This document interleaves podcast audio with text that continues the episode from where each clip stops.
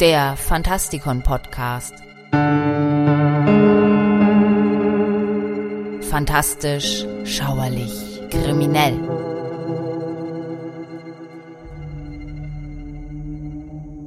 Im Garten ist was faul. Gut 20 Minuten nach Beginn des Films Schloss des Schreckens basierend auf Henry James verstörender Geistergeschichte Das Durchdrehen der Schraube, auch die Drehung der Schraube, steht die Gouvernante, die ihr Glück in diesem großen Landhaus arbeiten zu dürfen nicht fassen kann, im Garten, ganz in weiß gekleidet und schneidet weiße Rosen. Die Kamera ruht in der Nähe ihrer voluminösen Röcke auf einer kleinen Gartenstatue, die sich in die Sträucher schmiegt. Es ist ein Cherub, aber er sieht irgendwie deformiert aus und sein Lächeln hat etwas Schreckliches an sich. Das wird spätestens dadurch bestätigt, als ein praller schwarzer Käfer aus seinem Mund krabbelt. Der Käfer baumelt kurz an der Lippe des Cherub, vibriert mit seinen kleinen Beinchen und fällt aus dem Blickwinkel. Ein merkwürdiges, krankhaftes Gefühl schleicht sich in die Brust des unbedarften Zuschauers, sowohl schrecklich als auch aufregend. Es ist dieses Insekt, das aus einer scheinbar festen Gipsstatue herauskommt. Es gibt ein Wort dafür. Unheimlich. Schlagen Sie es in einem Standardwörterbuch nach und Sie erhalten eine kurze, wenig hilfreiche Definition. Ein unbestimmtes Gefühl der Angst, das Grauen hervorruft. Gelehrte haben das Wort bis ins 15. Jahrhundert zurückverfolgt, wo es sich aus dem Verdunkeln heraus entwickelte. Nicht etwa von unheimisch und ungeheim leitet es sich her, sondern von ungestüm, ungeheuer, was heute dazu führt, dass es umgangssprachlich Volumen, unheimlich, groß, viel meint. Im Grunde ist es ein Schattenwort, das nur darauf gewartet hat, aufzutauchen. Die Grimms führen in ihrem Wörterbuch die Synonyme nicht vertraut, fremd, entfremdet, unfreundlich, ungnädig, feindlich, schädigend, beunruhigend, unzuträglich, unbequem, unfriedlich, bösartig, unerfreulich, gefährlich, bedenklich und ähnliches. James Novelle von 1898, The Turn of the Screw, ist eine Geschichte, die den Höhepunkt eines Jahrhunderts großer Geistergeschichten darstellt, in denen heimische Räume Landhäuser, Stadtwohnungen, Privatgärten und gemütliche Bibliotheken zu Orten werden, an denen die Unterdrückten und Verstoßenen umgehen. Etwas vorher schon entsteht in Deutschland das Kunstmärchen. E.T.A. Hoffmann, Ludwig Tieck, Achim von Anim und andere schreiben lange Geschichten, in denen sich in einer vertrauten Welt etwas Außergewöhnliches ereignet. Die Schauplätze sind in der Regel urban, Kaffeehäuser und Marktplätze in Universitätsstädten, sie sind reich an bekannten Ortsnamen, bekannten Figuren und einer gewissenhaften Aufmerksamkeit für häusliche Details. Dann passiert dem Protagonisten etwas Seltsames, etwas scheinbar Übernatürliches. Von diesem Moment an ist seine Wahrnehmung und unsere grundlegend zerschmettert. Es ist die Erfahrung, anders zu sehen, isoliert von den ach so rationalen Freunden zu sein. Weder er noch der Leser können vollständig klären, ob er sich das alles nur eingebildet hat oder ob es nicht vielmehr so ist, dass es keinem anderen bewusst ist, was da vor sich geht.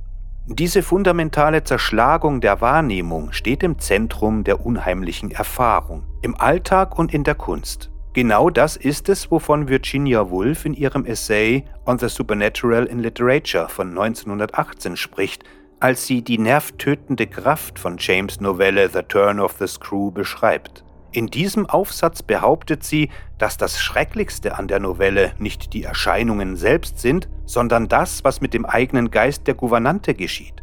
Sie nennt es die plötzliche Erweiterung ihres eigenen Wahrnehmungsfeldes. Ein Jahr später holte Sigmund Freud einige alte Papiere aus seiner Schreibtischschublade und stückelte sie zu seinem Aufsatz Das Unheimliche zusammen. Es ist keine Übertreibung zu sagen, dass dieser Essay dafür verantwortlich gemacht werden kann, dass das unheimliche Einzug in das weite Feld der Forschung fand und ein Jahrhundert neuen Nachdenkens über moderne Formen der Entfremdung und Verdrängung einleitete. Freud selbst folgte den Aufzeichnungen des Psychologen Ernst Jentsch aus dem Jahre 1906. Aber Freuds Vorsatz, so viele Fälle des Unheimlichen wie möglich zu erfassen, macht seinen Aufsatz zur definitiven Einführung in das Thema. In seinem Bemühen, die nicht leicht zu fassende Idee des Unheimlichen in den Griff zu bekommen, schuf Freud einen wilden Katalog menschlicher Erfahrungen, der für eine Sensation sorgte. Hier ist nur eine kleine Auslese davon.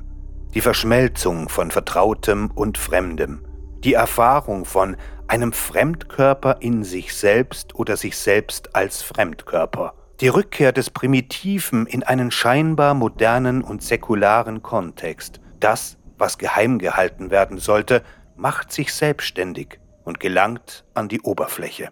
Zweifel daran, ob ein scheinbar nicht lebendes Objekt lebendig ist und umgekehrt, ob ein lebloses Objekt nicht vielleicht auch lebendig sein könnte.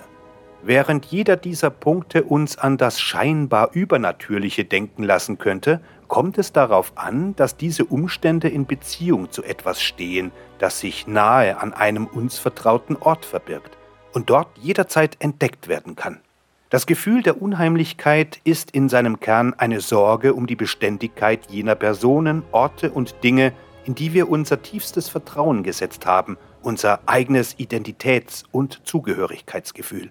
Für die Autoren unheimlicher Literatur ist es äußerst spannend, uns dazu einzuladen, diese Unsicherheit zu erfahren und Zweifel zu säen. Freuds Essay ist unter anderem ein wehmütiger Liebesbrief an die Kunst des fantastischen Schreibens.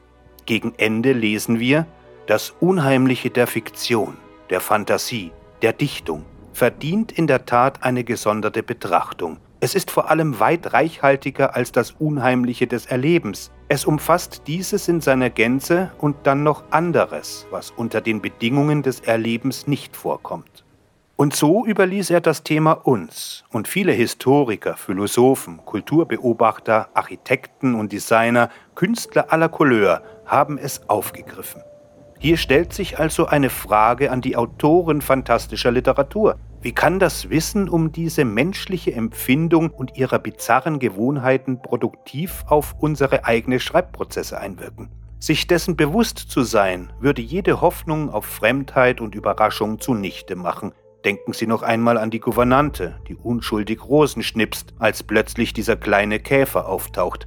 Was passiert als nächstes? Der Leser will ebenso überrascht werden wie Sie. Als Schriftsteller kann man sich diese Heimsuchung bewahren, indem man sich an den längst vergangenen Eindrücken nähert, die dieses Gefühl umreißen, und dann den Wunsch hegt, dem Leser die gleiche eigentümliche Tiefendynamik zu geben, einen Augenblick, der so beunruhigend, instabil und lebendig ist, wie das Bild eines Käfers, der aus einem scheinbar festen Stück Gips hervorkommt. Sieht man sich diese Sequenzen genauer an, macht man gleich ein paar Entdeckungen. Zum einen ist der Käfer, der aus dem Mund der Statue kriecht, nur der Mittelpunkt einer Sequenz, in der alle Geräusche, einschließlich eines hartnäckigen stürmischen Vogelstimmenchores, abgeschnitten werden. Und in der Folge wird das Sonnenlicht regelrecht grell.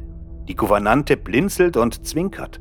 Wir sehen, wie ihr Blick von der Statue zu einem zinnenbewehrten Turm aufsteigt, wo die Figur eines Mannes verweilt, der mit seinen Händen langsam an den Steinen entlang streicht. Tauben stürzen von der Dachtraufe in absoluter Stille und Zeitlupe.